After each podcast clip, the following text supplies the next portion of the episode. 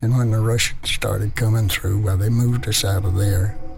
I say moved, we marched. Some of us went to uh, Nuremberg, Stalag 11, and some went to Moosburg, which is outside of Munich. And then when the Americans started coming through, well, they moved us out of there. We marched again all the way down to Moosburg, and we were there for maybe 10 days before the Americans came through and freed us. The Second World War was a global war that lasted from 1939 to 1945. There's a generation of men and women that made unbelievable sacrifices for our freedom that we share today as Americans. Today we have the honor of welcoming Luke McLaurine to our program. Luke, welcome to Bite Radio Network. Thank you. You have a story to share because you were part of that great generation. You served in the Second World War. But before we get into the details of your experience, first of all, I want to get a little backstory of your family. Something that I discovered, McLaurine Bakery. Right. Tell us about that famous bakery on Highland Street, and maybe it got its original start somewhere else. Yeah, my parents started the bakery in 1922. It was really a home type bakery where my grandmother made stuff at home and brought it up to the store and then from there it just developed. How many years now, McLaurine's? You said 1920. What was 1922 to 1994. Add it up for me, Luke. That ought to be about 72 years. 72 years as a family bakery. Mm-hmm. Do you mind giving your age right now? I'm 93. Mm-hmm. 93 years young, I might say. Where were you when you got news that Second World War was starting? We knew in high school, which was 39 and 40, 41, 42 that it was coming. But I was at home studying English, which I never really learned. But anyway, I was studying English when Pearl happened. My mother called on the telephone to tell me, yes.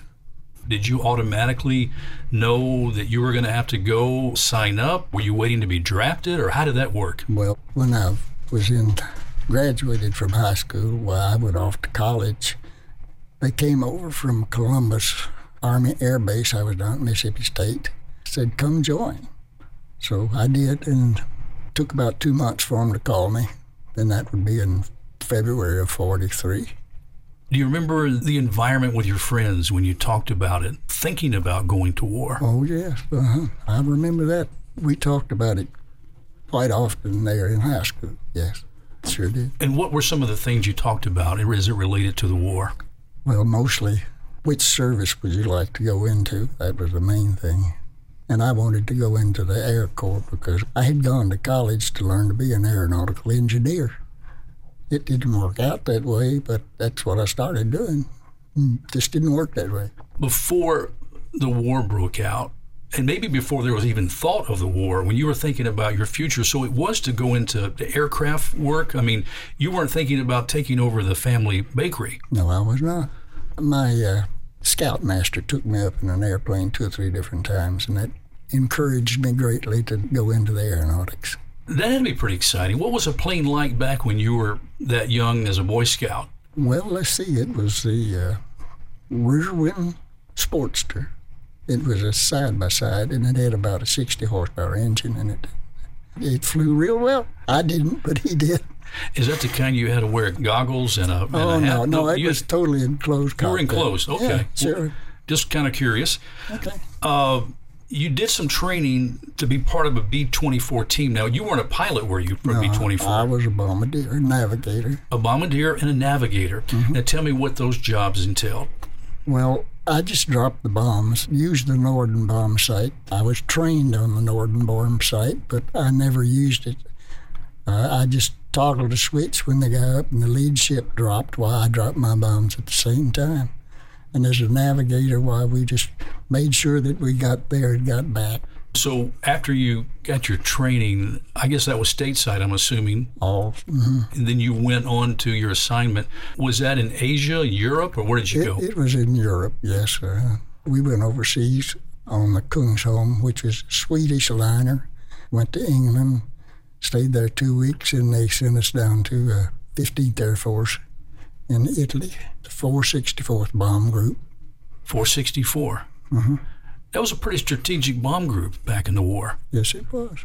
I just did a little search on Google a little while ago, and 464 came up. So I know it was very strategic in the war. So, how many missions had you flown? Well, actually, it went up 20 times, but we came back three times with engines out. And then this last time, well, we didn't come back. Something happened, and you had to actually bail the plane. Yeah, sure did. Where were you when that happened? Well, we were on a mission to bomb the rail yards in Munich, in the south part of Munich, and we were over the uh, northeast part of Austria there, close to Berchtesgaden, actually, is where we lived. We started having engine problems, and three out of the four engines actually had problems, so we had to bail out. I can't imagine what it's like to be, of course, in the intensity of a wartime, and then you're flying over. That's enemy territory. Yes, it is. And then there's no engines, and you're going down. Absolutely. And of course, you've got to bail. Mm-hmm. So tell us what happened when you bailed. Did all the crew make it out of the plane? Everybody came home. Yeah, everybody got out and all came home. But uh, this story is on the B 24, the flight deck is approximately 30 inches above a crawl space, which you go up to the front of the aircraft where the nose gunner, the navigator, and the bombardier are. And I was right there at the bomb bay with the bomb bay doors open, throwing out 50 caliber ammunition. And my co-pilot stepped on my shoulder, and I watched him disappear into the clouds. And I turned around and looked up, and my pilot was getting up out of his seat, and the light went off in my head. I said, "Something's wrong." I very quickly crawled to the front of the aircraft, which is about 10 feet, crawled back, put my chute on, and jumped. And I beat my pilot out. I was in the air for about 10 seconds. I pulled the ripcord. Nothing happened. I put both hands on the ripcord and pulled it, and it opened up. And then my chute collapsed in the very top of a tree, and it flipped me upside down, and I lit in a snowbank upside down, and it knocked me unconscious. And after I got awake again and got out of that snowbank, which was very difficult to do, I squirmed and kicked and did a bunch of stuff to get out of it. Now, was this a, a rural area that you landed Oh, in? Oh, absolutely. I've been to Austria. I actually spent a summer there for three months with a mission organization. So I've traveled pretty much all over the country, from the north to the south, from Vienna down to Salzburg. So I've been pretty much all over the country. Uh, do you know about where you were when you landed? Uh, if there's a town, Saalbelden, S A A L B E L D E N, that's the largest town that's close by. That was it. When you came conscious, now you were unconscious for you don't know how long, And I have no idea. but when you came to, you were met by a welcoming committee. Yeah, there were two little boys down the bottom of the hill down there, and uh, they had a little rifle. That was sufficient. Were these Austrian boys? Austrian boys, yeah. They held you, and then what took place after that?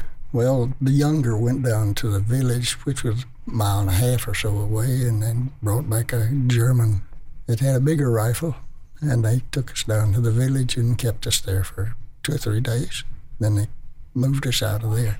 all of those in the plane, the B 24 that went down, all of your crew members, you were all together at that time. They, they gathered us all within six hours. So you were taken, where did you go? Well, to the village, and we spent about three days there. And then they uh, they put us on a truck. It was not gasoline powered; it was steam powered, evidently.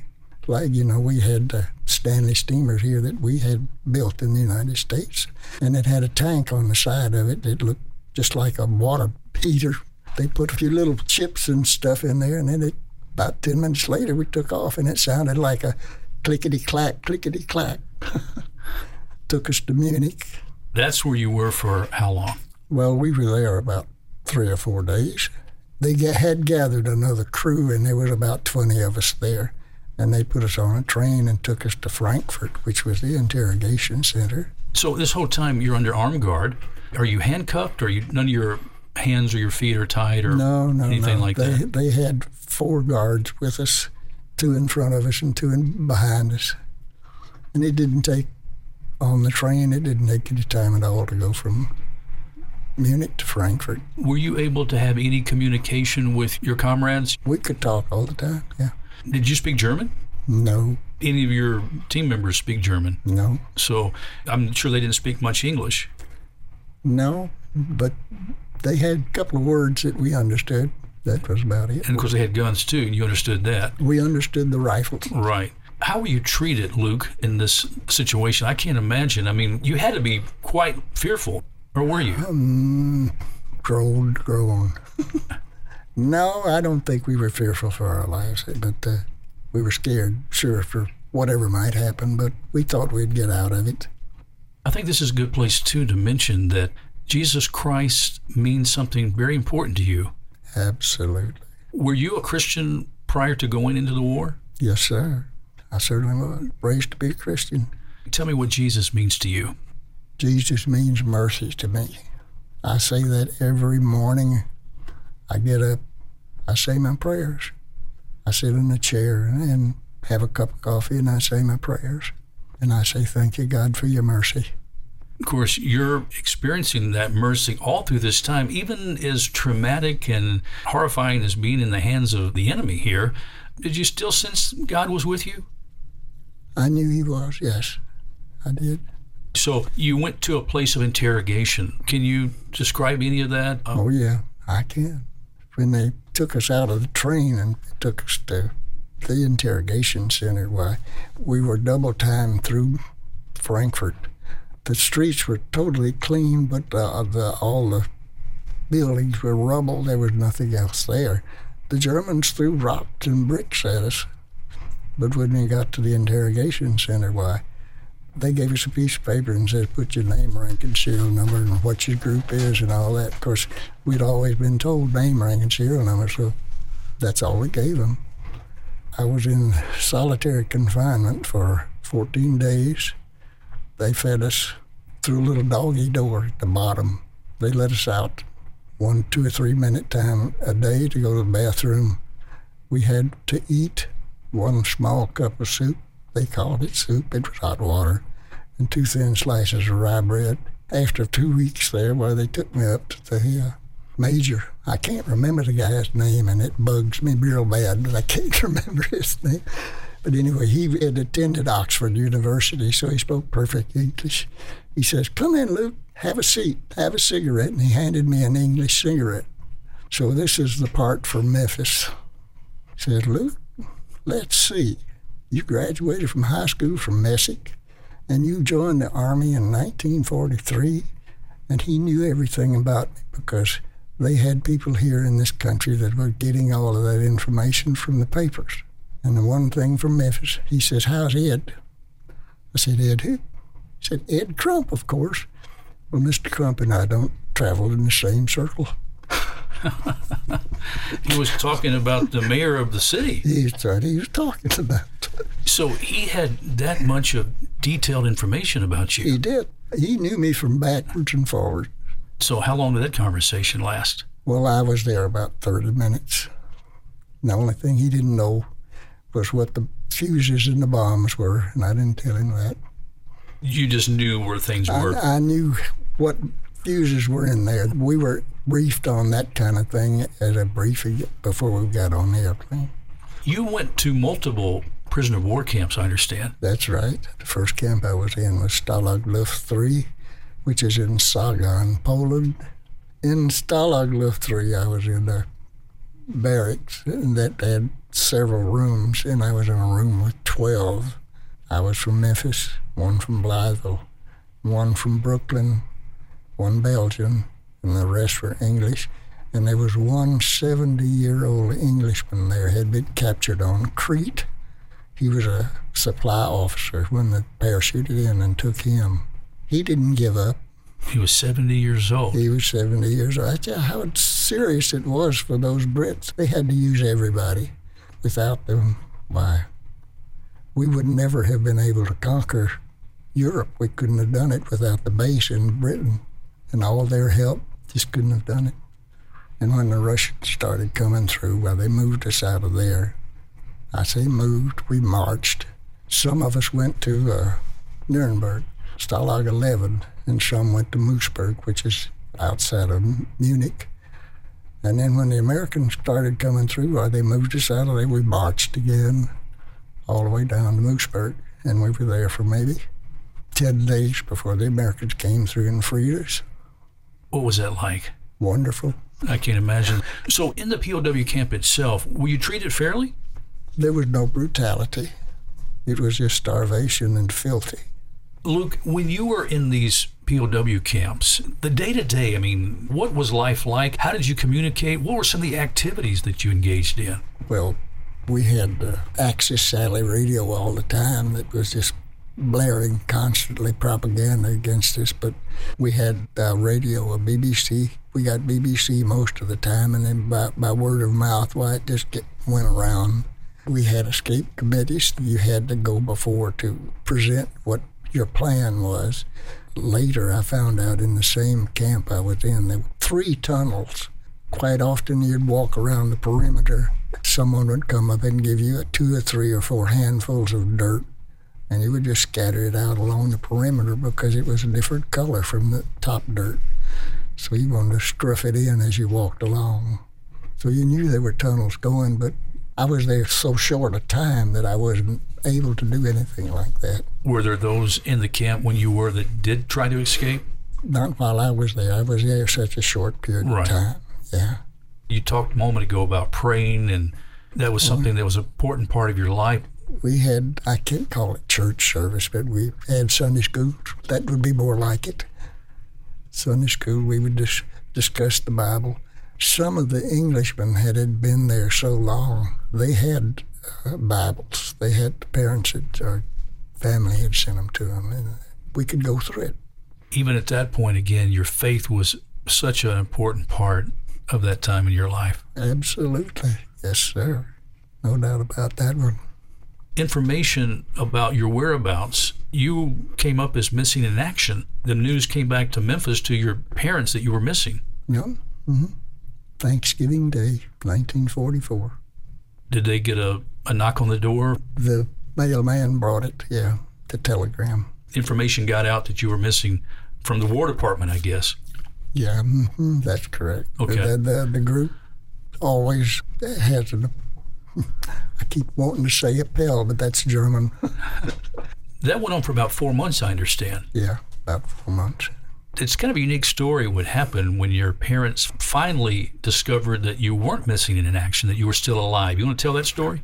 We were allowed to write one letter and two postcards per month. None of mine ever got through, but I met Ed in the POW camp, one of my Boy Scout Confederates there. This is somebody back from Memphis, Tennessee that you were in Boy Scouts with. You're in the same POW camp. Boy Scout Troop 8. One of his postcards got through, and the mailman came running in the bakery one day. He had read the postcard that Tom had written and said, Miss Mac, Miss Mac, he's alive, he's a POW. So my mother got on the phone right then and called Ms. Young to tell her that the postman was on his way. How exciting. Yes, That's one time your mom, I'm sure, was thrilled that the postman read your mail. so right. And so after the American troops came in and liberated that area and things became secure, where did they take you? Where did you go from there? Well, I was there for approximately three days, and then it sent the Air Corps in to fly us out on C 47s. They loaded us all up and flew us to Nancy to refuel. And they told us we could get off the aircraft if we wanted to and relieve ourselves and stretch our legs. Nobody got out of that airplane. no. And then they took us to Camp Lahar, uh, at Lahar, Camp Lucky Strike. When I got to uh, Lucky Strike, we were told to take off all our clothes and throw them on the fire. I took my pants off, and they stood up by themselves. and we had to go into the shower. It was an outdoor shower, and then we had to stand there for 30 minutes. They made us soap, and soap again, and soap again. And then they took us out of there and dried us off. And then they dusted us with DDT. DDT. yeah. Now, was your time in the military over at that time? No. I came back to the United States. I lost a lot of weight when I jumped out of that airplane. I weighed 135 pounds, and when I got back to the United States, I weighed 98 pounds. That was the primary loss that I had. And uh, I was given a 90 day leave, and I was given another leave, and then another leave. till the war was over in the Pacific. And then I got out in December of 45. December 1945. And then I, I don't have good sense. Never did, probably never will now. But anyway, I joined the active reserve and I flew as a navigator at the troop carrier group out at the airport here. And they got called back to the service, so I spent 21 months in the Korean War. And then my commanding officer, when I was getting out, asked if I was going to re up, and I told him, no, no. Look, do you remember any humorous things? Oh, I got to tell you this one. At Moosburg, Stalag 7A, I was in a tent right next to the fence. Of course, it was really razor wire. It was not barbed wire like we know it today. It was just, it'll cut you if you even get close to it. And I was about 10 foot inside, and there was a little dirt road outside. There's a honey wagon. That's where they pump latrines out and spray the stuff as fertilizer on the fields. There was no air raid siren, no nothing, and all of a sudden this truck was coming right down the road, right outside the fence there, and an aircraft threw a missile into it, and it blew that stuff all over us. I shook for 30 minutes. I was shaking and shaking, and I could not stop. It was bad, really, really bad.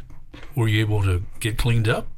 After I got over to Camp Lucky Strike. Three days later. oh my goodness. Everybody had to stand up wind. and that was Camp Lucky Strike. That was at Camp Lucky Strike where I got cleaned up, yeah. and then at Stalag 7A down there at Moosburg. My uh, pastor had asked me one time, he was going over with uh, a group of the pastors to Moosburg, and he wanted to know if he had never heard of anybody that knew where Moosburg was. So after I talked with him, I told him, well, that was the best of times and the worst of times right there at Moosburg. I know exactly where that place is. oh, my. Oh, that's a great story, Luke. Yeah. After you had been a prisoner of war, you came back to the U.S. for the first time. Who was the first people you laid eyes on? The lady in the harbor. She was holding that torch up there. What was that like? Oh, that was marvelous. I had waved goodbye to her when I went left, and I waved hello again when I got back. what does she mean to you? Quite a bit, quite a bit, because, you know, this is the greatest country in the world. There's none like it, no matter what. No matter how bad things seem, there's always worse everywhere else.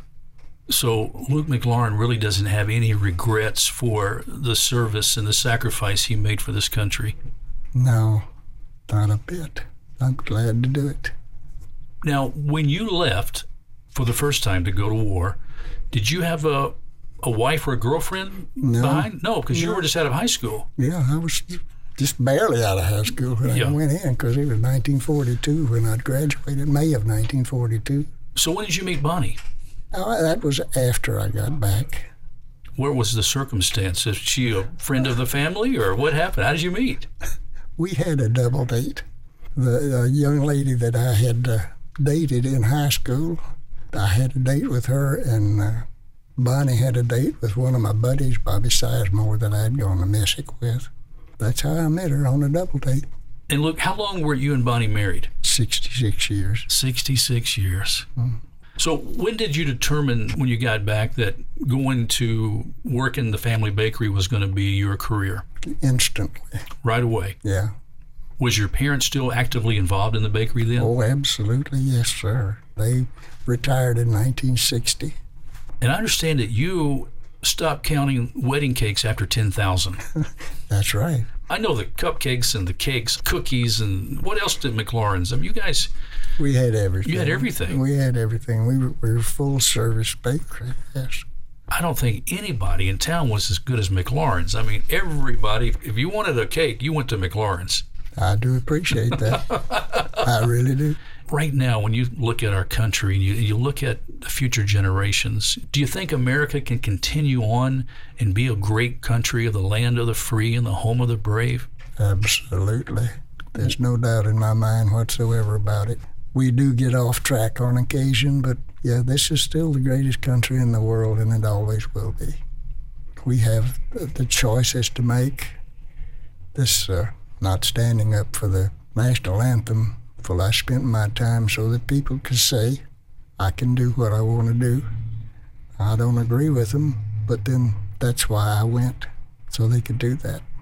Luke McLaurine, thank you so much for allowing us to share these moments together with Bot Radio Network to hear your story. Thank you for your service for our freedom and the freedom that I have to be on this radio station right now is for men and women like you who fought and sacrificed, served, and many laid their lives down. I'm sure you have friends and possibly dear friends that didn't come back. I had one one of my classmates at Messick High School. He joined the very next day after Pearl Harbor. He was killed on Guadalcanal three months later. A lot of them laid down their lives for us. Well, Luke, again, our appreciation for your time today. Thank you for joining Bot Radio. Thank you for having me.